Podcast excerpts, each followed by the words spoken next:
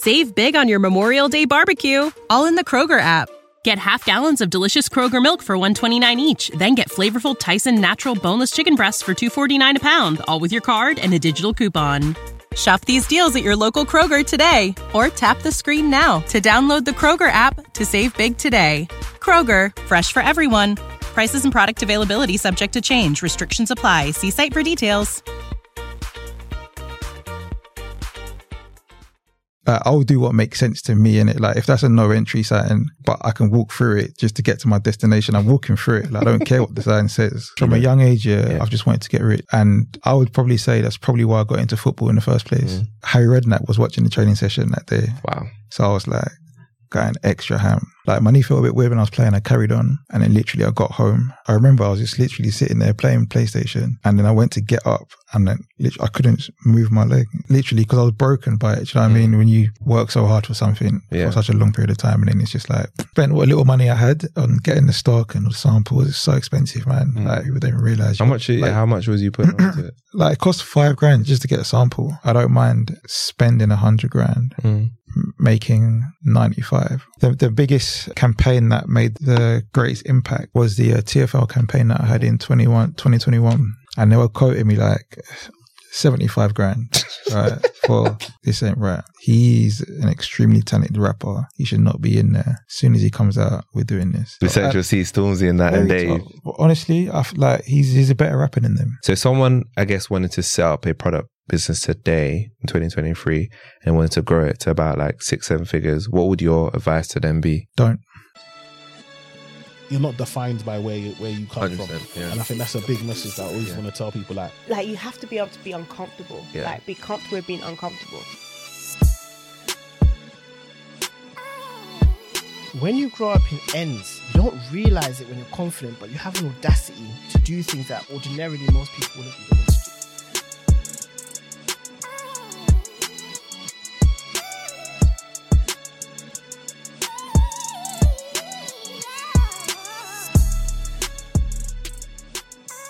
Welcome back to the Takeover Experience. We have a special guest in the building. Adam, how are you doing today? Yeah, I'm good. Very good. How's your day been? You were telling me you had a busy day offline as well. Yeah, yeah. Do you know what? It's just early morning gym. Today at work, like I still work obviously, um, and that's been it was a pretty stressful day today. Quite Yeah. busy in the markets. why why has it been more stressful today than any other day for you? Inflation is obviously a, a massive topic in with the economy right now, um, and US had inflation data today. So it's just generally when there's important data announcements out, then Yeah. markets are a bit more volatile and there's a lot more things going on. So Mm. that's usually when it's busier. It's so interesting because I feel like I like so I was telling you offline that like I I also invest and I become more interested in investing over the years. And I feel like every other week there's some kind of data or information and information coming out. Is it that frequent that it comes out? Or is it just like quarterly? No, no, no. Um, yeah, that's a, you, you usually have at least one piece of important financial data out each week.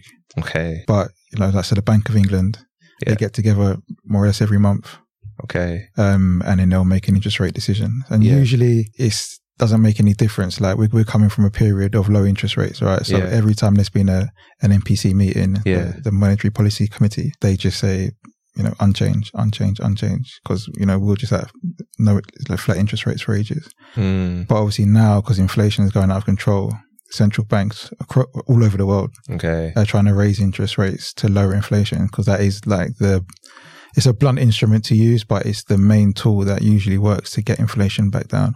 Okay. So now every month the meetings are quite interesting because everyone's thinking, okay, are they going to raise? Are they not going to raise? Yeah. How much are they going to, raise by if they do raise? And then obviously Yeah. that speculation leads to you know trading opportunities. So that's why things are a lot busier around Okay. announcements. But then obviously there's a lot of different economic data that comes out each week. So, Mm. you know, if we're trying to focus on the interest rate decisions, then you'd want to be looking at, you know, like retail sales data just Yeah. to see like, you know, if people are still spending, you know, consumer spending, manufacturing data, all these things are kind of like indicators to see what the central bank might do and how much they're going to raise by or if they do raise. So like in the last meeting, the MPC, they rose, they raised interest rates by half a percent, Okay. which is quite big. Yeah. Everyone was thinking they was going to do it by 0.25.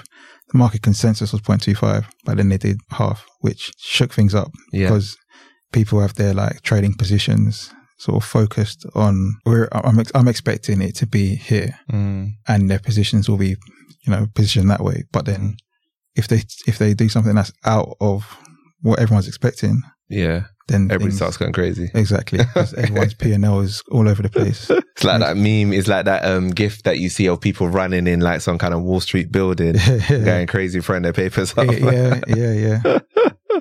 Yeah. That's mad. The the watchers and listeners will understand this. So you've been in, in it for like ten years. Mm. Has this been the most like? I guess obviously like there was like the financial crisis in two thousand eight. Has this been like the most like? What's it? What would I say? Magnifying glass that's been on it. Like everybody's like really keen to know what's going on. Like all the news outlets Mhm. are keep on reporting on. Yeah. Oh, inflation is this. Interest rate is this. I don't think I've ever seen anything. It's that again, like but it's, this. it's, it's cause we're going through this period Yeah. post COVID of high inflation. Okay. So with all of the stimulus that was, you know, printed Yeah. during COVID, you know, all the free cash that was being given out, obviously it's going to be inflationary, you know, and just the sheer amount of money that was pumped into the system during those years, it's obviously no, you know, no wonder why inflation is where it is. Okay. So now obviously everyone's trying to fix it because you can't live in a high inflation environment. Yeah. So that's that's why there's so much focus. Okay. Um, but yeah, I'd say there's yeah throughout my career. Obviously, I was a bit late for the 2008 stuff. Yeah. and unfortunately, too late for that because it's very lucrative. Yeah. Yeah. I mean, look, the, you know, there's years. we had 2020. Um, yeah, no, different different kind of time that was. Yeah. I was I was working in our disaster like recovery site, Ah. um, basically. So obviously, as soon as everybody got sent home, Mm. we stayed in our offices and we were given like key worker badges, basically. Mm. which was quite sick because I could drive to work and park literally right outside the office on Mm. double yellows and just have like a little letter on my dashboard to say why. But yeah, I spent like f- four months in just like a box room in Mm. Hertfordshire. That's insane. Yeah. That's insane. Gosh. Okay. So who is Adam? Who am I? It's an interesting question. Mm. Where do I start really? I'm just like anyone else, to be honest. Mm. Love music, love making money, love football. Obviously, family, friends are important to me. Mm. Yeah, That's you. That's That's Adam. me. Yeah, That's Adam. that, Love much, that, that literally sums me up. Yeah, Love that. And finance, but I hate to be defined by finance, to be honest, because Mm. I'm I don't really fit the stereotype. Mm. Um, like even like at work, I'm not really the same as everybody else, or pretty unique in in that sense. So yeah, I don't really feel like I belong in that industry. Why? But- Why? but Why do you say it. that? What What makes you? What do you feel makes you unique? I just have more of a creative personality. I like Okay. to be creative. I like to, Mm. like doing things creative is is where I'm happiest. Mm. Um, so like starting up my business is just like a an extension of my creativity. Do you know what I mean? And then like I hear it. and then like going into music, you know, being in the studio that is Mm. literally where my happy place. Like okay. if I, if I could, I'd spend every day in the studio. Do you know what I mean? Making music. Yeah, Okay. like just with yeah, making music, making beats. Okay. Do you still do that now? Make music? I make beats, um, Okay. but obviously I I started a record label. It's like a Oh a branch of the Beard Gang brand, Mm. basically. Um, BGM Records. Okay, yeah, okay. You know what? Um, We're gonna talk about yeah. that, yeah, because I've got a question around that. Okay, we'll get we'll get there. BJ Records, I love that. Okay, let's talk about your story. Where where are your parents from? Jamaica. Jamaica. Family from Jamaica. Were you born there? Here? No, I was born here. Grew up grew up here. Okay. Where whereabouts did you grow up in? In Uh, so I was born in uh, Newham Hospital. My my yeah, my upbringing is pretty mixed to be honest. Um, because obviously like, my parents split when I was baby, basically. Mm, My mum lived east, so she lived in like Walthamstow, and then moved more towards Woodford yeah. areas. But my dad's always been in Tottenham. Mm, Um, but I spent my time mixed. I was with like my mum in the weekdays, dad's at the weekends. So yeah. for me, like my like childhood growing up, and all of my like friends were in Tottenham because obviously Okay. that's where I'm spending my free time during the week. It's just like school, home, school, home. Do you know what I mean? So all my friends were in Tottenham growing up. Didn't really do or see much of my friends, like my school friends, Mm. throughout my school to school time. But then my mum didn't want me to go to school in Tottenham. Uh, Was it bad then? and she was or living. did in she think it was she was bad living then? Walthamstow at the time. she was living in Walthamstow. Um, so I couldn't Okay. even get into the catchment. Um, but my nan basically lived in Woodford, and uh, yeah, they just basically told the schools that I lived with my nan, convinced them that I lived there to get into the the, the school in the catchment area, which is you know, a nice school in in Chigwell. yeah, Um, so it's a massive contrast to going to school in Tottenham. Do you know what I mean? yeah, Um, but it was good because I, I had a, a very contrast upbringing. So it's like, you know, I'm, I'm in Essex with a lot of these privileged kids during the week and then I go back to the estate in Tottenham at the weekend. So I got to see both sides of Yeah. the coin from very young. Do you know what I mean? I got to see like what it's like people that have kids that don't have, you know, yeah. Do you feel feel like that helped to shape you? massive, oh, massively, Yeah. massively. Because I think for me, it just gave me that ability to be able to be comfortable in, in both kind of environments and settings. You know what I mean? Like I'm comfortable in a room full of white guys, Mm. Cockney guys, posh guys, whatever. Do you know what I mean? But then I'm comfortable around the mandem as well. Mm. And yeah, it's, you know, and it helps with my job because a lot of it's to do with like networking and, you know, conducting client meetings, client, in, you know, and Yeah, you have to be able to conduct yourself in in certain ways and kind of mirror the person you're with mm. and go off their vibe. But you know, I've only been able to do that through being in so many different environments. Yeah. you know. mad. I love that. I love that. I love that. What were you like in school? And I guess what was your favorite subject at school at the time? school, school. Do you know what's funny? It's like in school, I was I was always smart in school, always in the top sets, Mm. but I just didn't really like. I just I just don't like authority. So Interesting. Okay. for me, it was just like I was smart, do my work, but teachers can't chat to me. No one can chat to me. Like I'm wearing trainers and what? Like I don't because I, I, I'm not, I'm just that way inclined. I don't abide by rules. Mm. Like for me, it's just all constructs that are made up by society. It's like. I'll do what makes sense to me in it. Like if that's a no entry sign, but I can walk through it just to get to my destination. I'm walking through it. Like, I don't care what the sign says because it's just Yeah. made up. Do you know what I mean? So I lo- and schools like that. Do you know what I mean? You- People at school they just set rules for no reason. Mm. You know, like why can't I wear black trainers? They look the same as my man wear his shoes. It's a good point. Like, yeah, what's yeah, the it's a good point. Yeah, it's a, it is a good point that you have to challenge what what is what what is. Uh, like how is it affecting my learning? yeah, It's not. Yeah, You know. So doesn't that right. was a, that was a battle, and then always, and then as well, the entrepreneurial side in me came out during school. So yeah, I was that kid in year seven selling sweets in the playground. okay. you know. So I used to get in trouble all the time because of that. Um, but that was calm because my parents were in on it. So Yeah, they were in on the. yeah, the- like, like, I mean, my dad, I think I can't remember who took me to, to the shops first, but like my parents were driving me to like Costco to, to, to do wholesale, yeah. you know. So they're encouraging it. to be honest, I. I hear And that. I was- yeah, I'd encourage and- and, that too. For an 11 year old, I was making like 20 pound a day. I was balling out. yeah, You, know, you my, are. My pockets. I wasn't even at- getting five pound a week at, at, at the, at the end of like lunchtime, yeah, my pockets were heavy. Just bare coins. It was, and it's mad because it, it, it instilled something in me from early. Because Yeah. days where I don't know, it's just a quiet morning or a quiet lunchtime, where I've still got sweets left over at lunchtime, I'll be fuming. I'm like, why have I not shifted my stock? Mm. or if my pockets aren't heavy enough by the end of the first break, I'm just sitting in class, just vexed. Yeah. You know, so Wow. that that real hustle, that burning hustle, that Yeah. desire that's been there from early. Where did, where did that come from though? That that desire to because not every kid wants to. Mm. A, lot of kids want to make like have money, you know what it not. is? Just from you a young age, yeah, Yeah. I've just wanted to get rich, and I would probably say that's probably why I got into football in the first place. Mm. It's because I just saw it as like the best way to become a millionaire was to be a footballer, and probably like the quickest way. Like you're going to be a millionaire at 21 Mm. as a footballer. So yeah, that's that's pretty much why I went into football in the first place. Why do you want to become a millionaire though? Like why? What was the like the drive to want to? Oh, do you know what it is? Even from young, it's always been like my drive was always been to look after my family. Okay. So, and obviously now the, the main reason why I do everything that I'm doing is is just so that I can make sure that everybody in my family are good. Do you know what I mean? Like I don't want anyone in my family to even have to worry about money. Yeah. Like you know, close and you know relatively extended. But you can only do that if you're wealthy. You know. Yeah.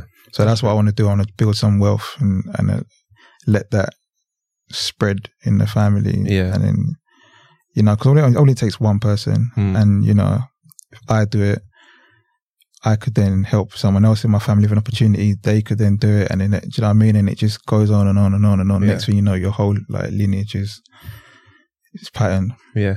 It's true. you It's know? true. So that's that's what drives me because I I could easily just not what like put myself through all the stress that I do with running businesses Mm. and just focus on my career and work because I've been earning good money throughout my career Mm. From a young age. I could just do that and live Yeah. comfortably, thinking about myself. Yeah. You know, I've been living living comfortably but unsatisfied because I feel like I can, you know, do a lot more to help. I love that. I love that. I love that. All right. Cool. So, okay. So school happened. You said that you wasn't, you didn't like authority, but like when, I guess, did you end school on a high? Like, did you get lots of GCSEs at the time?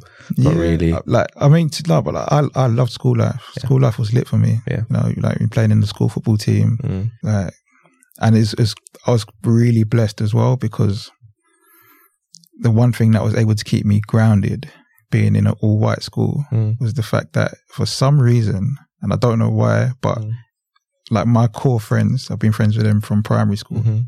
So it just so happened that the little black community that was in Woodford at the time, they all seemed to have kids at the same age, same time. So I had like a, a good like group of five or six other black boys in my year group. In your school? Yeah. Okay. Nice. Yeah, Even like- though it was um, like mostly like- all white school. So from primary school, I got Yeah. three, and then obviously extended in secondary school. Yeah. And there was probably like a good seven or eight of us Okay. in my in my year. Mm. But then like in the other year groups, there'll be like one or two. Okay. Do you know what I mean? Yeah. It was just mad. Okay. It was just abnormal for, for my. I don't know how it happened like that, but Yeah. it was a blessing because obviously we we were able just to keep each other Yeah. grounded. You know, there were like, there were some kids in the other years that you could just see they were just identity crisis. Mm. You know what I mean? Yeah. Mashing up their hair permanent so they can never, so they can do a comb over. I'm like, Yeah. bro, what are you doing? oh man. Yeah. Oh. Do you know what I mean? Slick back.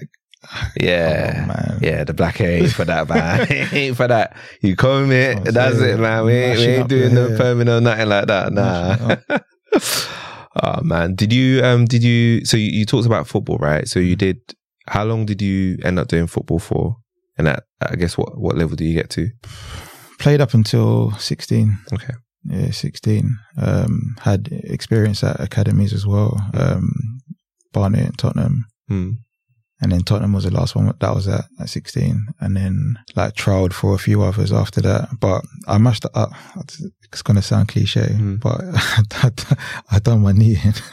I, I, I, I always Uh, so, wonder how do like, people do it their I- knee in? so what do they do I, I, to I, tore my, I tore my ligaments in my knee, right? And I, I remember it. from a like, from a I- actual I playing? literally or- remember it like Yeah. it was yesterday, bro. Like it was so fucked because Harry Redknapp was watching the training session that day. Wow. So I was like going extra ham. And I remember it happening. My my studs got caught in the grass. I turned, but like it's just, and the thing is, it's not like big move. It's just a, such a slight movement, Mm. but you don't even realize it. Do you know what I mean? It's just like that little jerk, Mm. and then I didn't notice it. Like my knee felt a bit weird when I was playing. I carried on, and then literally I got home, and I- I remember I was just literally sitting there playing PlayStation, and my knee was bent. I think, yeah. And then I went to get up, and then I couldn't move my leg, couldn't move it. So I was literally in the physio room, and like I couldn't train. I was just literally going to training, just to go in the gym and do physio for about six, seven months. Mm. And then it came to like this time where they were giving out scholarships and whatnot. Didn't get one.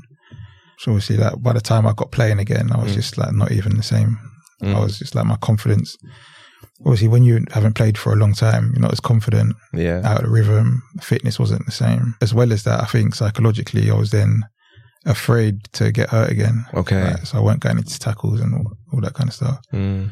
went on went tried out a few other places after that, like Watford, Colchester, Orient, but just couldn't land anything. Mm. So then at that point, I was just like, you know what, like fuck football, Yeah. hate it.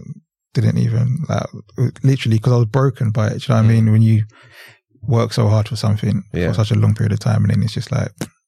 Uh, then I went to sixth form and then just dropped football out for a while. Mm. Gosh. and that was it. Done. Football career Uh, done. Um, That's the thing about football. It's so it's so hard, and I feel like like it's such thin margin. Something like that could happen, but I feel like you need. I don't know, like if you don't have that. I'm not talking about like family support, like in terms of, of football support. They don't. They don't even care. They're like, look, you you you make it or you don't make it. That's it for oh, them. To, to be fair, my my mum was like that. She um she obviously was just more trying to hammer into me, like Mm. focus on school and stuff. yeah. But throughout my childhood, my dad was my coach. You know, so he coached like all the Sunday league teams that I played for, Mm, and yeah, we was like so actively involved in that side, driving up and down, up and down. mm, So yeah, it was like a massive blow for him as well, and I felt like I let him down. So mm. that's pretty much why I just was like, yeah, fuck football. Yeah. Fair enough. I mean, look, look. Sometimes, right? Like you, you, you find other avenues to to do. Oh, yeah, it's man. not only You one. what it is? right? It's, it's like making it in football is such a small percentage. Yeah. I mean, and even even when you when you think you've made it, you still haven't. And football's football's so harsh, yeah, because they'll rob you of like those early years in your life where you could like put energy elsewhere, and Yeah. and it could set you up for the rest of your life. Yeah, But then they'll just like, you know, have you in the system, and then you know if you're just not good enough, Mm. discarded. yeah, And then now you're just you're just there as like a 24 year old yeah, 25 year old, you know, you've had like, because it happens, bro. Like in in the team that I played in at, at Tottenham, yeah, one one player Mm. made it to the Prem, like actually played. His name's Kevin Stewart. He played for Liverpool actually, but even even for him, like he's had injuries. Things playing in the Championship now. Mm. But you you think like when you're at Tottenham and, and you're young and you just getting sold that dream, you just think like yeah, I'm going to make it to the first team, or if not, I'll at least be playing Prem with. Do you know what I mean? But it's such a small percentage that even make it to the Prem. yeah. It's crazy. It's tough, man. It's crazy. It's- it's and and, and a lot of yeah. them, so like, you know, just imagine this, you get a scholarship, Mm. boom, cool. You, uh, by that point, you think you, like, you think you're the man. You know what I mean? Get a pro contract. Mm. That's it. Job done. You know your, what I mean? Your But- head is turning. done, right? Yeah. So, but the clubs offer like one year pro, two year pro. Cool. But after those two years are up, it's like like they'll send you out on loan. Da, da, da. If you Mm. impress on loan, they'll keep you for longer, etc., Mm. etc. But then for the majority of guys, once their their two year pros done, Yeah, they're out. Or They're probably blowing the money and- on crazy then, stuff But too. then, but then, cool. They'll go and sign Yeah. for maybe a League One, League Yeah. One side at that point. Do you know what I mean?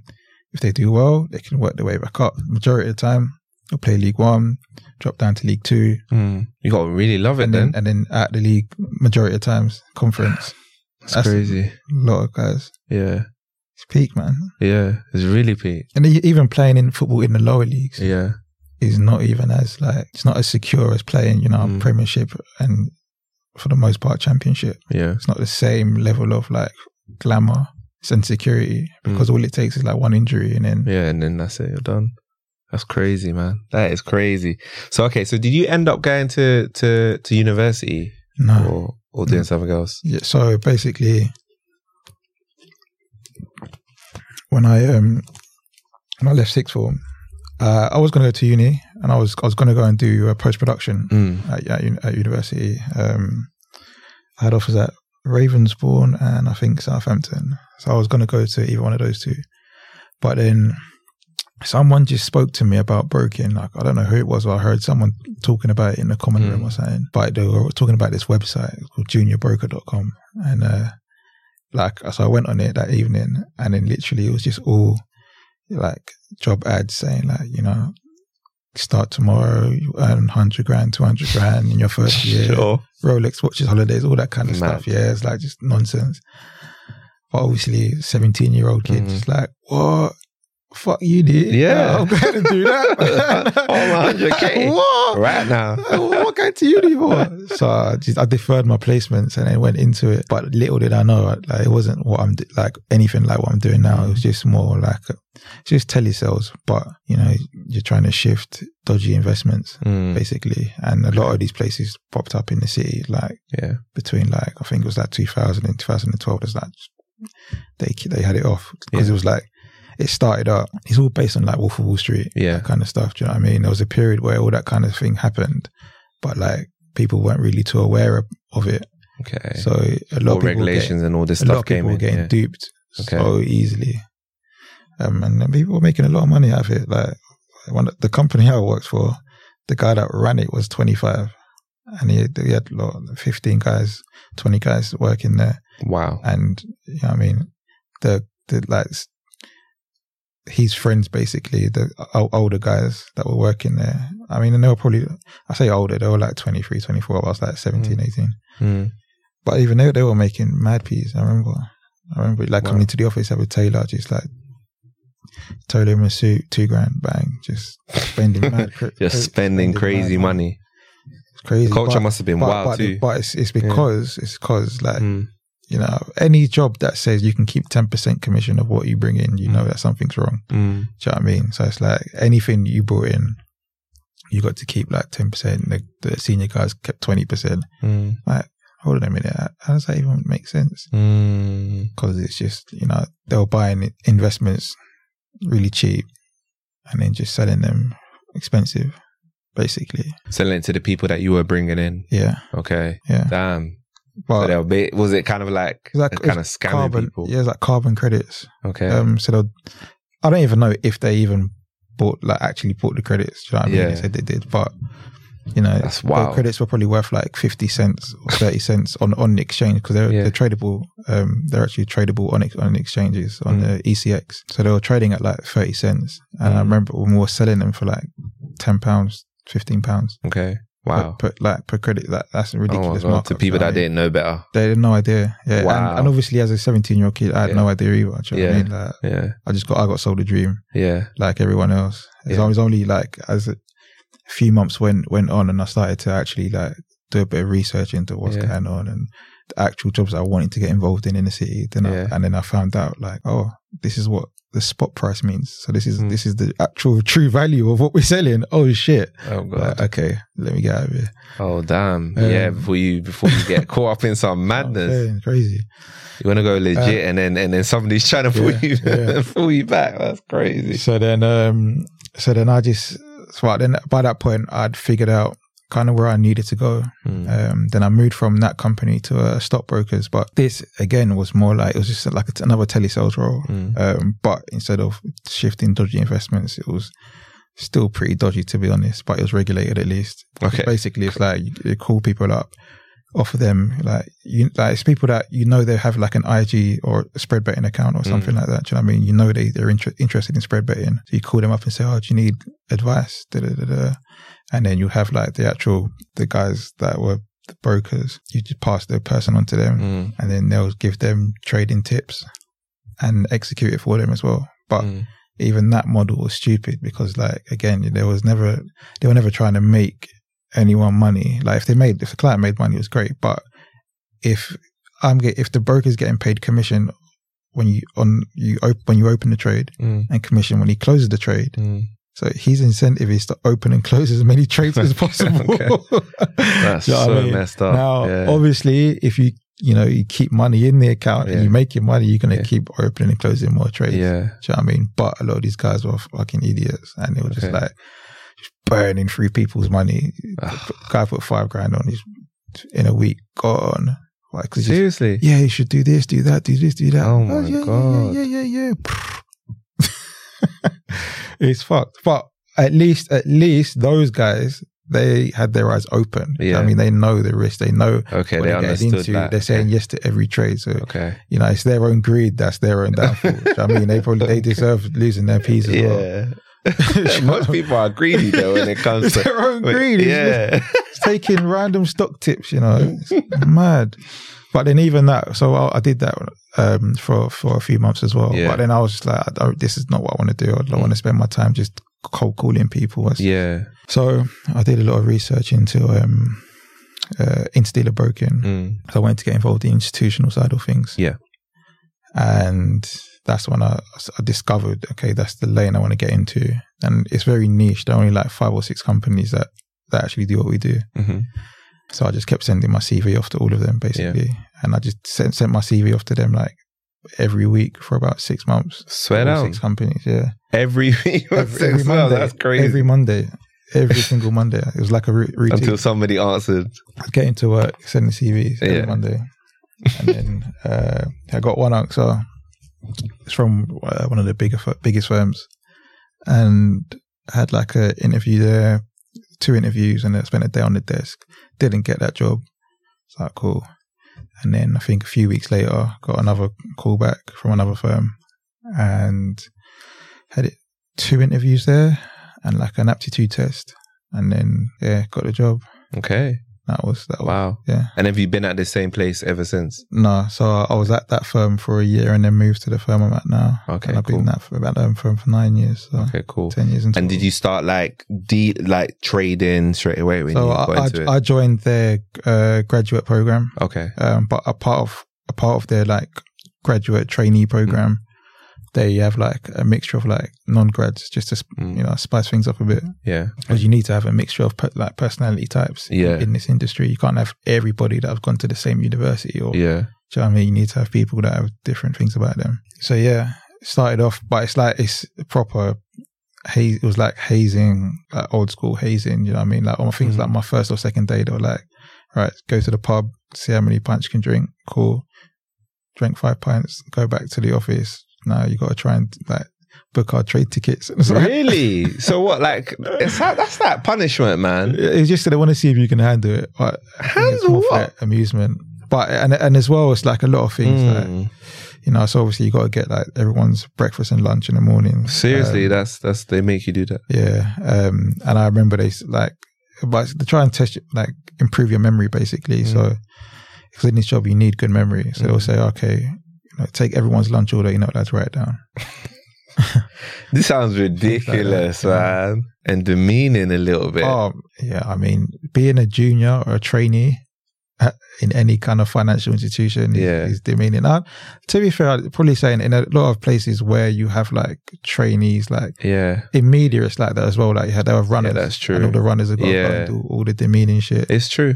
Um, get the coffee, get the that kind of tea, stuff, yeah. So go over to the thing, and go and get my suit I think it's that. any kind of industry where there's like an actual carrot that you can dangle. Yeah. So like in the media, it's probably like you know there is a big carrot that's Mm. dangled, but obviously it's a small amount of people can Mm. get that. yeah, the director and stuff Do you know like what I mean? Yeah, Those yeah. big pay and important roles. Yeah. Majority of roles in that space are not very high paid. Mm.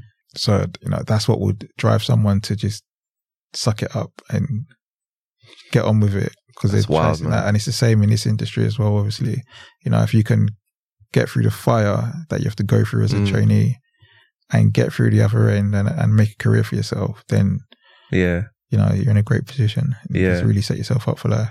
that's crazy, man. Yeah, yeah, I know what you're talking about. That hazing, that hazing stuff is wild, and it's. I'm glad that that's being like, that's being phased out, man. That It- it's massively getting phased out now. Yeah. Especially it's just because every every corporation is super woke now, is of, yeah, mad um, so like you know nicknames were like such a huge thing in in Mm. this industry but now it's like HR will be like you're not allowed to give people nicknames you're not allowed to do this not allowed to do that obviously the, the, the juniors still have to go out and get everyone's lunch just Mm. because it's the nature of the job we can't get off the desk you know we don't have lunch breaks you know it's, it's just literally someone brings you lunch you have it on your desk Mm. because you know it's very sporadic and things happen randomly at random times so Yeah, you need to just always be there because you Mm. don't know when something's going to happen when you yeah, someone's going to inquire to get a trade done yeah.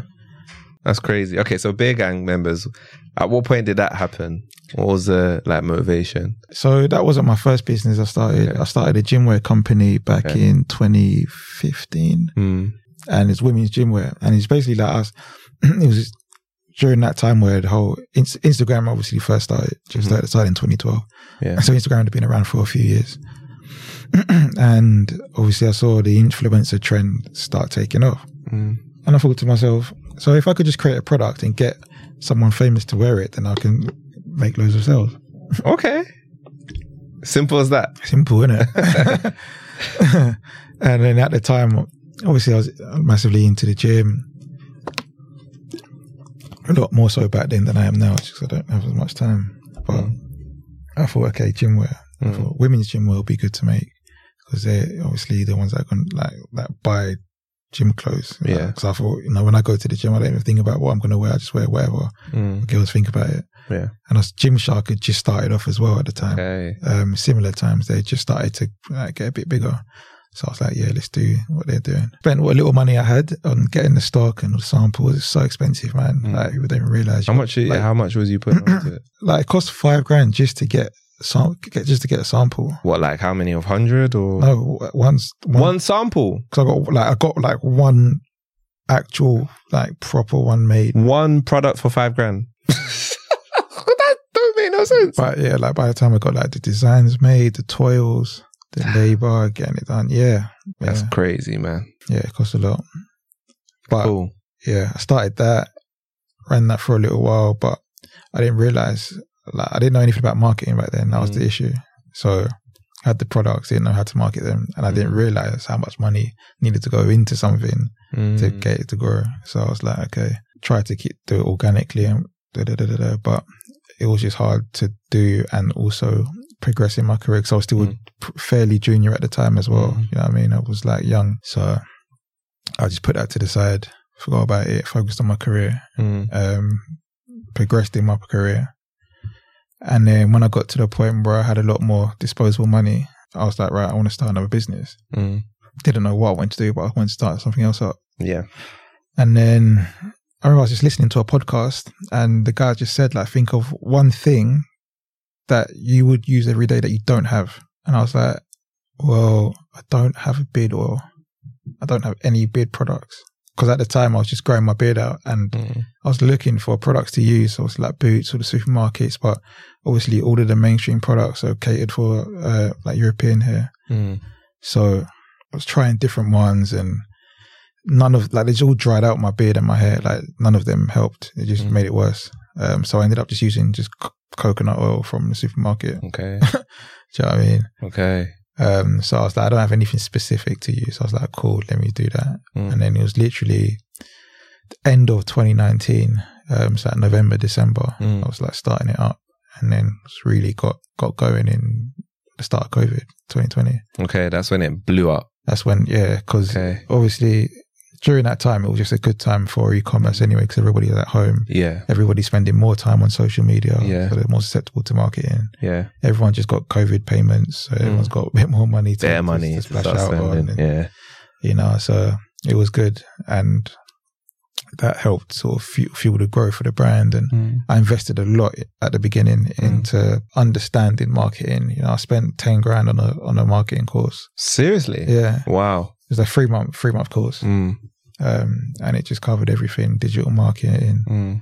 uh, psychology behind marketing Mhm. facebook ads instagram ads like Mhm. understanding the facebook ads manager right Mm. understanding how that works understanding the metrics understanding how to use it like it's such an important thing to understand if you're running an e-commerce business Mm. because it's such an important tool but you know most people don't understand I mean, most people don't even know there is an actual platform, like Mhm. an ads manager platform. Do you know what I Mhm. mean? Most people think it's just the boost button Yeah. on Instagram. Yeah. You know, so understanding that is a big thing. And then, yeah, I just, I had a sort of a, a vision and a plan of where I want to take it and I just Mm. sort of went through it. Yeah. Do you feel like that, like doing that course helped you, helped you massively? Massively, yeah. Yeah.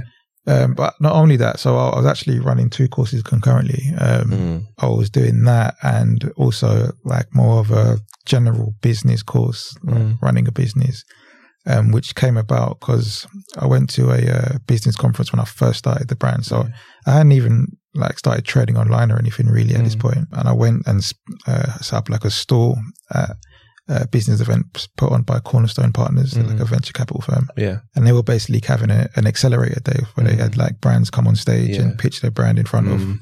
an auditorium of I people. like that. So I went on there basically, like applied, got it, went on there.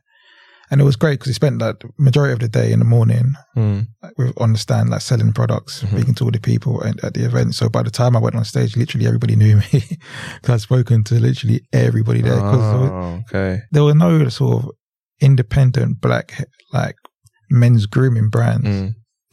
really at the time. Do Mm. you know what I mean? Like there were a lot more popped up since, but there no one was really doing it. Mhm. So everybody at the event was just like, "Oh, this is new and interesting." Really good day there, sold a lot, and then by the time I got on stage, sort of it was it was good. It felt familiar, and I pretty much just saying what I'd been saying to all the customers all throughout the day. Do you know what I mean? Just the same spiel. Yeah. Did the whole presentation. Um, didn't get the uh, the the grand prize, which was Mm. investment, um, but they gave me uh, a place on their business course. Okay, that's good though. Yeah. You got something out of it. Yeah, no, it's good. It's really good. That's crazy. How how much did you, I guess, need to launch your first product? What was what was your first product like? The hemp hemp It's beard just, or just the one oil on the comb. Yeah, Sweet Okay. Mary J. That was Okay. the original. that's what it was called. yeah. I like that. That's a cool Sweet name. Yeah, Sweet Mary J. How how much did you did you have to create a sample? I guess what was that process like? Like, was you creating a sample yourself? Did you get somebody else, Yes. someone else Well, to do it? You know what it was? So where I was, was experimenting so much with oils Mm, by myself anyway, mm, what I would do is just, I was getting different oils. I knew I wanted to use hemp oil. mm, So I was just, but obviously I didn't just, I didn't, I didn't have the hemp oil, but I was just getting different types of oils that I would want in it, putting them together, seeing how it felt, and then contacted a manufacturer that sourced hemp seed oil, mm. um, got them to add it, sent it back to my, back to me. And then I just went through just a trial and error process basically of okay. this, this, and this. No, that doesn't feel right. This, this, this together. No, take some of this out, put more of this in. And then, um, obviously, but they obviously give me like a framework that I can work within. Um, and then, yeah, once I got like the, that, the perfect blend, and I was like, yeah. And Sweet Mary J, the original oil, I literally designed it specifically for my beard. So Mm. anyone watching, if you got a thick beard like this, Sweet Mary J is what you need because Okay. it's it's the main like it's incredible what it does. Mm. It really is. It, it has such a thick uh, consistency, and Mm, I knew I wanted something that would be thick because my hair is so thick. mm, And whenever I'd use a, an oil that was light in, in, in texture and consistency, my beard would just dry out very Okay. quickly. You know, it would, the moisture would last for about a, a few hours, and then yeah. it's back to just feeling crispy again. Okay. So I needed something that was going to just sit on my beard and just absorb slowly Yeah. throughout the day. And that's what Sweet Mary J does. Okay. Um, so that's pretty much what I use most days. But then from then, I then developed variations of different oils Mm, that have the same effect, which Mm. surprised me because I thought to achieve the, the level of uh, moisture in my beard mm, that I needed, I would need to use a thick oil. yeah. But just like the skin cream, what I wanted was something that was also lightweight that would have Yeah. the same effect. Yeah. So I went through the process again, again, and again, found the right combinations, and I managed to recreate it with Caribbean Dream and Coconut Gold. Mm, And they're both lightweight oils, mm. but it has the same level of moisture and absorption as Sweet Mary J. It's, Okay. it's, it's crazy. That's crazy. I, I love it. I love the way you you talk with passion about your uh, about your Honestly, it's uh, because product. it's, it's cause it's cause I, was solving problems that I had. you Yeah. know. So it was just nice to see that the problems that I had, other Mm. people also had the same issues, and I was able to solve the same their issues as well. yeah. How many how many products in total do you know that you've sold yourself? Probably around mm, around forty to fifty thousand That's a lot of products units. Yeah. that you've moved. Wow. That's that's impressive. And do you feel like Prob- you, Probably you more. talked a lot? It's probably a bit more. It's a bit more than that. That's a lot of product. And you you talked about marketing, right? As well. Like I guess how do you how did you get to that level of growth, do you feel? Well, the thing is, like having having a great career and, and being able to, you know, earn good money that helps massively. And Mm. I say this, to, I say this to anybody that's starting a business: is you know, you got to make sure that you have sufficient income to be able to fund your, your business because businesses don't grow for free. You know, some do. You know, if you've got like the right kind of you know hype within teen that teen space or, or whatever. Do you know what I mean? Like if you can make something viral in that space and the kids will just carry it for you. Like as you see with like Corteiz. But mm. for the majority of people starting brands, it don't happen like that. Yeah. Do you know what I mean? And and those those cases are very rare, rare where you can get that that cult following, but that sort of only originates with the youth. So you know, if you can do it that way somehow, great. But for the majority of people that's, that are going to start up a business, you need to have funding. So whether you need to be funding it through personal income or seeking uh, investment from uh, from elsewhere, Mm. but you need to fund it somehow. So to get it off the ground, obviously, I injected a lot of capital Mm. into the business in terms of Mm. marketing to get it off the ground. But then the beauty of it was is that you know I was running the business bootstrapped, so you know I put in an initial amount to get it going, but what what was great at the time was that I was spending a lot, but the money was coming back. So okay. I Spending was to able, get so I was able yeah. just to keep spending, you Yeah. know, because it just kept coming back, and that was good because you know, into, when you, when you're trying to grow a business very quickly, you're gonna en- encounter losses, right? So Mhm. it's like you know, I don't mind spending a hundred grand, Mm. m- making ninety five, Mm. if it means that that's then gonna lead to long term customer value in year two, three, four, five. Do you know what I mean? Um, so for me, the- my initial outset was just spend big initially, get like pay to acquire customers. That's essentially what you're doing with ads, right? You're paying to acquire customers. I was like, I want to pay to acquire as many customers as I can. Hopefully, like, it doesn't bankrupt me doing so. But the main thing is getting my product in as many homes as possible. Mm. That was my that, that was my goal from the outset. Get it in as many homes as possible. Let as many people try it as possible because I have so much confidence in the products that I know that once you use it once and you get into a routine using it, Yeah. you're coming back for more. Yeah. And that's it. You're It's coming back for about getting you're a gonna, routine. You're going to be a yeah. subscriber. Yeah. Do you know what I mean? Like, because Okay. it's one of those things. Most, so many, so many guys don't have like a grooming routine, right? Mm. Like, m- m- majority of men kind of just get up, shower, Yeah. Just don't. exactly, just just go. That's it. It, yeah. Do you know what I mean? But like when you get into a consistent routine and you actually see like a benefit, you know, like the condition of your your beard is like much healthier, it's softer, it's shinier. People are complimenting your beard. Girls are saying, "Oh, your beard looks nice." yeah. Best believe you're you're gonna keep up that routine, you know. And when you when you're the oil's running low, you're thinking, ah, stress. My dad, my dad, like he'll call me up and he'll just be stressing out because he's run out of oil.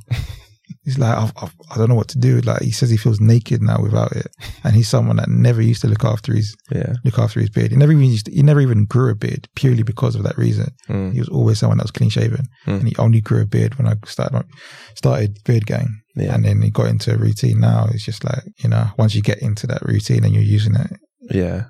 I love that. you can't, you can't stop. I love that. And that's the thing is about trying to get people, is trying to get people into Yeah. that routine because, like you said, they're exactly. just, Exactly. just there. Exactly. I'd say the the the biggest uh, campaign that made the greatest impact was the uh, TFL campaign that I had in 21, 2021. And it- that for me was just a way I, I knew that I wanted to separate because I saw like a load of new brands starting up, Yeah. trying it as well. So I thought, let me separate myself from those other online brands and make people think that, you know, this is actually a real tangible business, not just Mhm. like some some quick startup Yeah. thing that's just you know popped up two seconds ago. 'Cause, You know, when generally speaking, when people see adverts on buses or on like Mm. underground, they think it's a established. Oh, you actually did an actual advert. Yeah, so Oh, I, mad. I, I had sixty buses, and my ad was, I was running on sixty buses. Yeah, and that that went on for about seven months. Seriously. Yeah, it was supposed. To, it was literally supposed to be, um, and I timed it to perfection as well. Like this Mm. was just one of those things where it was just like a blessing, because I found out who I needed to contact. I was in talks with them for a while, and they were quoting me like seventy five grand, right, for for sixty buses for for a month. Yeah, I was like, cool, safe. And then it was only like as COVID was like got deeper, deeper and deeper, and lockdowns were like extended. Contacted them again, and they were like, "Yeah, we can, you know, we we reduced the prices now." Um, and they quoted me twenty five grand. And I was like, "Okay." So I just I just left it there for a while, and then I waited until like I could kind of sense that we were going to come out of lockdown. Mhm. Um, and then I fired them back up again. I was like, "Is that quote still good?" They were like, "Yeah." Like, cool. And I waited, waited, waited, and then they contacted me saying, like, you need to, like, you need to sign on this this contract or with the prices, you know, subject to change. Mm. And I feel like they probably could sense that we are going to be coming out of lockdown soon as well, so activity will pick up. Mm. So yeah, locked it in, and then literally the next day, Boris announced that lockdown restrictions were ending and obviously everybody was back outside like busier than ever do you know what i mean and i just had these buses just all through Central, just like one after the other, after the other, after the other. And Wow. especially at the time, obviously, majority of businesses pulled back from outdoor marketing. So obviously, a lot of buses were empty. Mm, So there were not many adverts floating about. Do you know what I mean? But my one was. So that is that had a huge impact on the brand. wow. I love stuff and, like and that. brand perception. I love stuff like Um, that. And then from there, from there, it's, I've just now like focused on like, billboards in key locations, you know, because, you know, it builds brand loyalty, brand trust. And Mm, when people see it in real life, it's, it's a different kind of connection than when it's online, you know. yeah. In a digital era, you can't discount the old school ways of Mm. doing things. And, you know, like brick and mortar, brick and mortar, billboards, it's, those kind of things that you know, Mm. that's people have been doing that from the beginning of time. Yeah. I love that, man. I love that. I love stories like that. I love stories like that. So you talked about like, you know, expanding into music. I saw expansion into clothing. What was it? What, what was the reason for like saying, okay, cool. I'm now doing good on the product side. I'm now going to expand into like starting my own record label. So uh, my granddad was actually a massive influence. He um he started a record, or he ran a record label for the majority of his life. Mm-hmm. He actually produced one of Dennis Brown's albums on on his label. Wow. Yeah. So it was it was actually him like talking me through that whole side of things. Um and and he, he like set like showing me the you know the plumbing behind like royalties, this, that, and the other, etc. And like, it just something sparked in my head, and I was like, Yeah. I want to try and get involved in music, but didn't really have a direction on it. Um, and it was only when my boy uh, went to jail, Mm-hmm. and then I was like, something just twigged in my head, and I was like, hold on a minute, like this ain't right. He's an extremely talented rapper. He should not be in there. As soon as he comes out, we're doing this. Mm-hmm. And I called him when he was in prison and I said to him, bro, like you need something like legitimate and constructive to do when you come out. Otherwise Mhm. you're going to end up in there again. back, you don't yeah. want that. Right. So I was like, look, this is, you, know, you, cause he was in jail the- whole time I started BeardGang. So he didn't really know what was going, he didn't know anything about it. Mm-hmm. Imagine the first time he found out about my brand Mm. was from reading the GQ mag in, in his cell. That's crazy. Um, cause I managed to get it on GQ like pretty early in the first six months. Mm. Um, and I had like consistent run over like six or seven different uh, magazine covers. Wow. And yeah, he saw it in there and he was like, okay, yeah, all right, I see what you're doing. Say no more. He came out, hit the studio and we just ain't stopped since really. That's insane. we ain't stopped. Mad. Yeah. Mad, mad, mad, mad. So how many artists have you got on? It's just, it's just, it's just, uh, so Just got him. A1 Rico. Okay, so one one album out yet?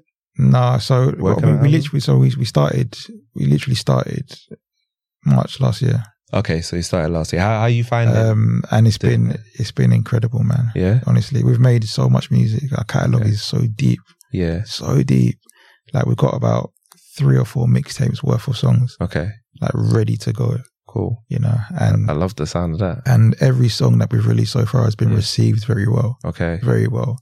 And, you know, for me, it was about, especially coming into the music game in your late Mm. twenties, like, you know, I want to, marketing and perception is such a big thing, you know? So Mm. it's like, for me, it was more of how do I enter him into a scene and make people believe that he is a dope rapper. Now, yeah, they're going to hear it, they're going to see it, but like, they also need to believe it because especially in today's generation, mm. like people, like they only believe something's good when they've told that it's good. yeah? Hundred percent. do you know And I all mean? everybody's talking about. Oh, have you heard about this? Everyone's heard talking about about, man? Yeah, yeah, yeah. exactly. That's the only And that's time when it's like, people. oh, okay, cool, cool. So you you know, Yeah. like, and a lot of the time, so you you know, a lot of rappers will blow up because of clout, Mm. right? And and events that happen, and they'll capitalize on it. For example, you look at Headie One, Mm. he was very much underground rapper until that whole uni incident in Yeah. 2018. And then he released No Better off the back of that, and Mhm. the song blew up. Do you know what I mean? But that was all based around drama, Mm. based around beef, Yeah, this, that, and the other. So there was a whole entertainment factor behind Yeah, it, yeah. which fueled that growth. Whereas, like, when you're just bringing an artist into the scene that nobody's heard of, no one knows, there's no backstory, there's no nothing, you're not affiliated to no gangs. Yeah. Do you know what I mean? It's like, it's very difficult. Mm. Um, so I had to really kind of like think of think of it as like, what would a big label do? Mm. And I've just kind of tried to follow the same kind of paths that they would take to create an artist. Yeah. You know, because like an artist is a brand essentially. Mm. So you're creating a brand, which is a, a human being Yeah.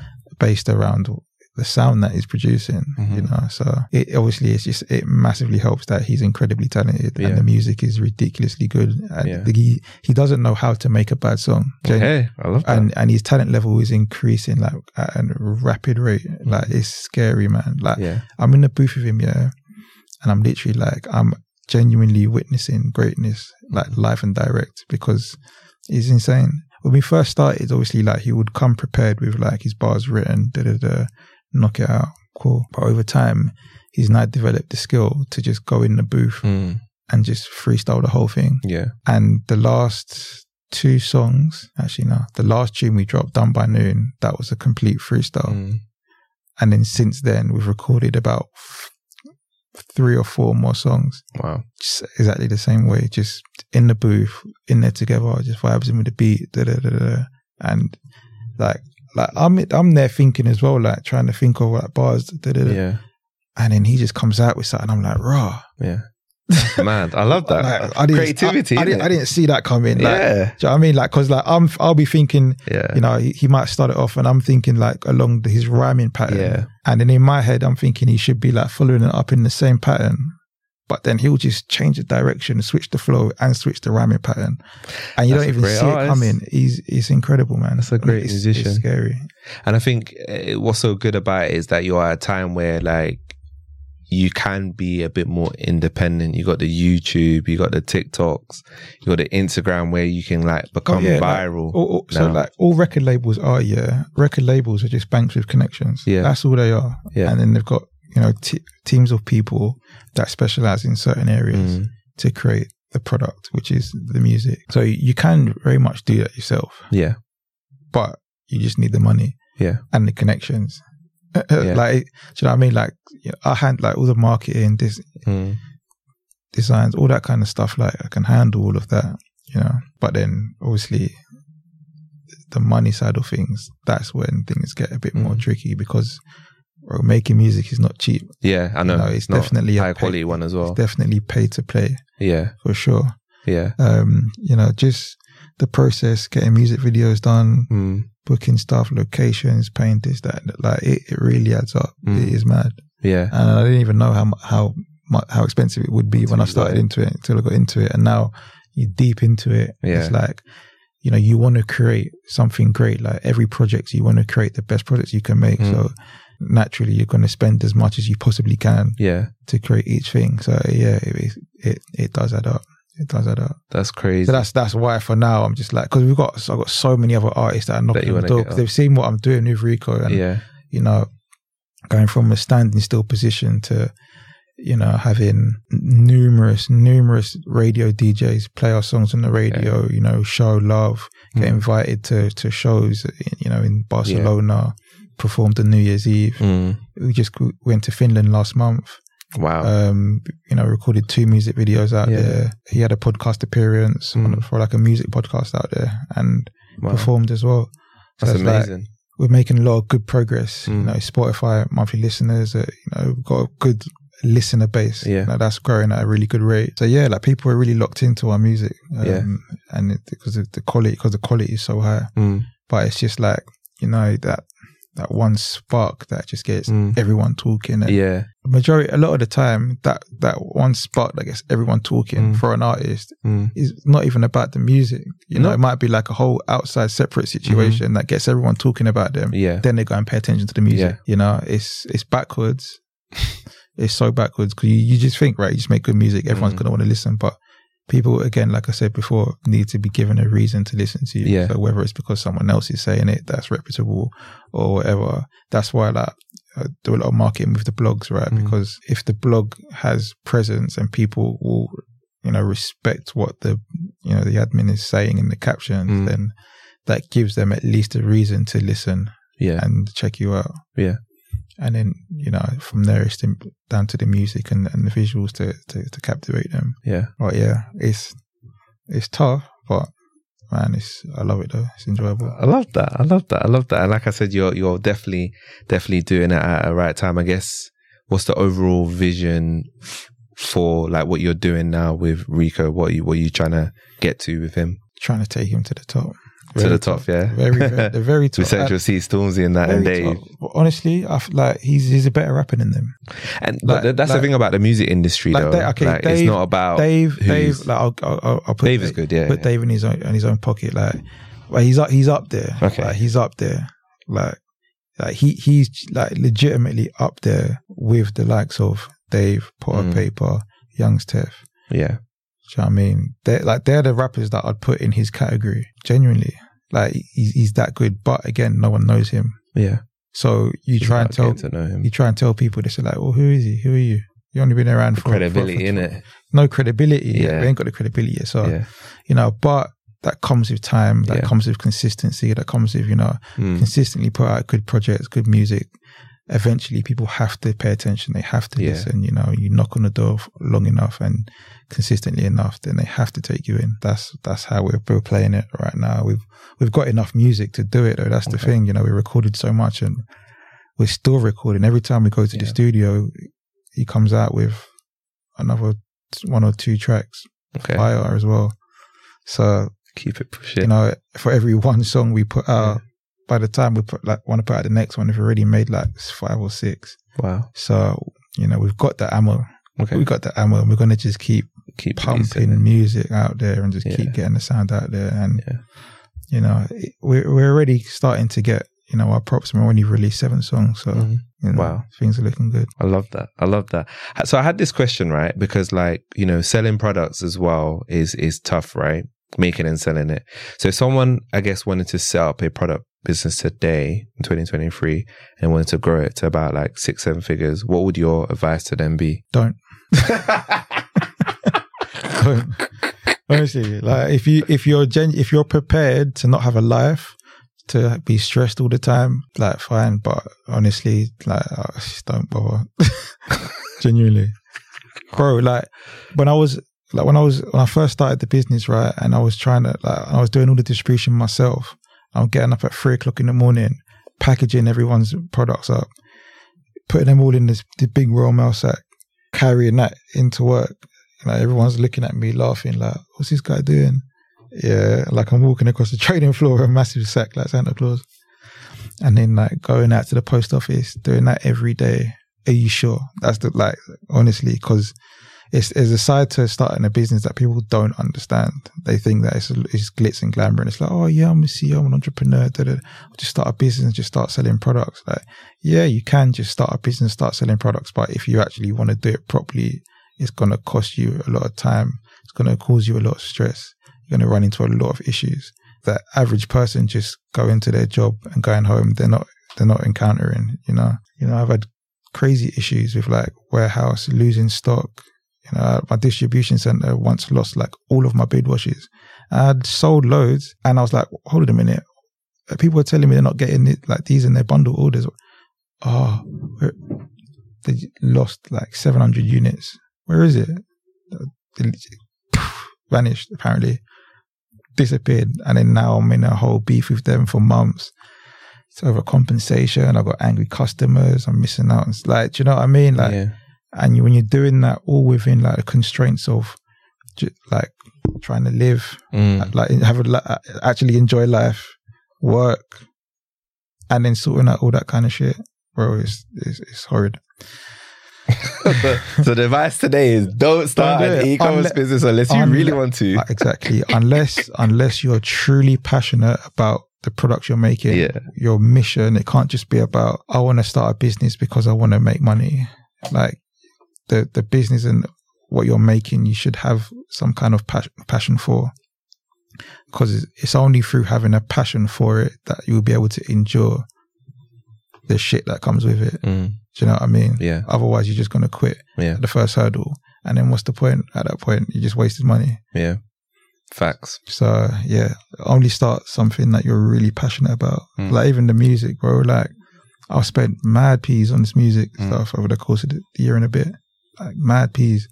Music is so expensive, and it's like okay, we're getting money from streaming coming in, but we're not at that point yet to start making real money from it. Do you Mm. know what I mean? We're still in that building phase. So when you're in that phase where you're trying to build to get to the point where you can make, like you're withstanding a lot of financial pressure. Mm. So you can only really withstand that and sacrifice not buying yourself nice things, not Mm. doing nice things that you want to do, this, that, and the other, and funding something else if you're truly passionate about it. Yeah. So yeah, my advice would be only start a business if you are truly, truly passionate about it. Otherwise, don't bother. I love that. Thank you, Adam. So what you got planned next for your for yourself? Do you know what? So like, I'll, even with my career, like I'm focusing on that massively. Um, I enjoy my job. It's it's it's, it's genuinely is a really good job. Can't complain. The hours are a bit long, you know, seven till five, but apart from that, it's it's a great it's a great industry to work in. It's a great place. The place where I work is a great place to work. Um, and it's it's like what I have to do for the money.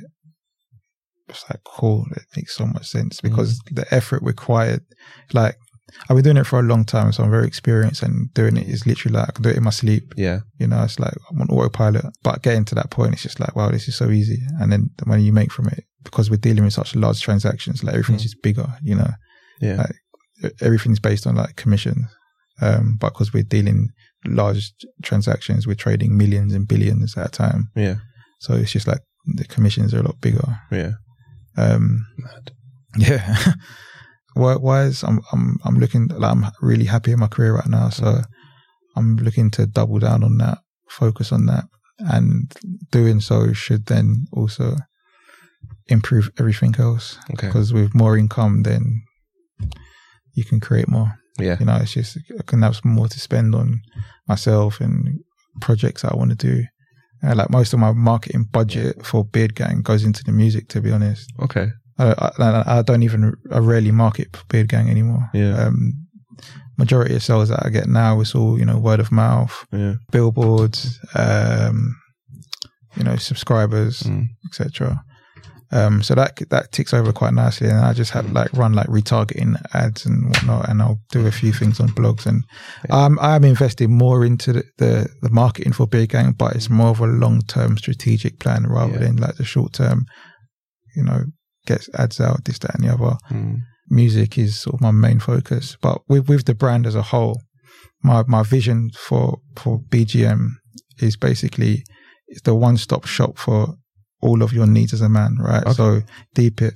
You Yeah. wake up in the morning, you get in the shower. The first thing you use is I'm developing a body wash at the moment, Okay. right? So that's the next Okay. products that to come out. Um, I might give it a, a quirky name. I'm not sure, Mm. but yeah, B, BGM body wash Yeah. for now. Um, currently working on that, Mm. um, and that should come out soon. So yeah, body wash, beard wash is there anyway. Mm. So use the beard wash, hmm you come out of the shower, it's time to get dressed.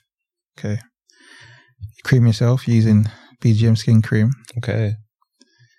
You then get dressed into the BGM tracksuit, all while listening to Okay. BGM music. Okay. Wow. You've got yeah. You've got a lot of vision. So I want to cover all the aspects of, Mm. of people's lives, you know. So I'm Mm. touching, you know, me talk about like brand touch points. I want to touch different areas of your life, encompass it. So Mm. it's a one stop shop. And then, yeah, uh, eventually have shops. Okay. Wow. Looking That forward is- to that, is- that is the end end game, Wow. brick and mortar. Looking forward to that, man. sounds sounds amazing, man. And we'll get you get you back on to talk about how you're progressing with that. Where where can people find you? Uh, so you'll find uh, all BGM content on uh, BeardGang members, Instagram, TikTok, Twitter is BeardGang member, and then the record label BGM Records, BGM World, the clothing, and most importantly, you need to follow A1 Rico, Run It Up Reeks on Insta and Love that. all socials. Run It Up Reeks. Love that. Love that. Thank you so much, Adam.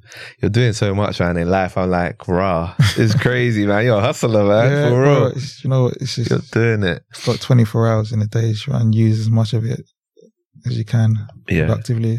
I love Yeah. that. And I love that you're you're what you're doing is you you got your nine to five, and then you're feeding Seven that to five. nine, seven to five. Should I say? No, but nine to five. Seven I- to I five. Sorry, Do you know let me correct myself. Oh. Seven to five, and then you're using that to feed into like your other other ventures, which I think is is super cool um, and makes a lot of sense. I think more people should try to stay in their jobs. I always say this, like try and stay in your jobs as, as long as you can. If you can stay there for for a while and then your business grows naturally and then you're like, okay, cool, I can stay in the job or I can leave it. You know, I mean, like if we, if you think of somebody like Elon Musk, he's got like what two, three, four businesses. He's still employed for his, even though it's his business, you're going to be employed to some aspect. So yeah, no, it's been great. It's been great hearing your story and, uh, you know, seeing the growth and, and, and where you've gotten to. I think it's been really inspiring. Do you have any like final words for the watchers and listeners? if you're trying to start a business, only do it if you're passionate about it, because it will it will cost you a lot of your sanity and your time, um, but also very rewarding. So pursue it if you're passionate. If you're trying to get your beard right, then you need to be using the BGM bundle every day. You need to use the beard wash, oil, balm, comb every day. Um, and yeah, with consistent use, you'll see the results over time. Thank you so much, Adam. Thank you, watchers and listeners, for tuning into this episode of Take Off Experience, and we'll see you next week's episode.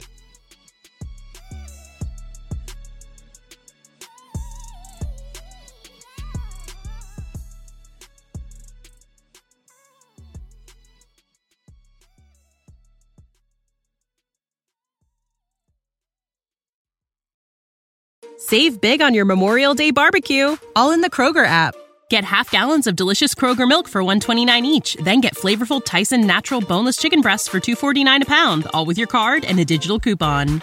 Shop these deals at your local Kroger today or tap the screen now to download the Kroger app to save big today. Kroger, fresh for everyone. Prices and product availability subject to change. Restrictions apply. See site for details.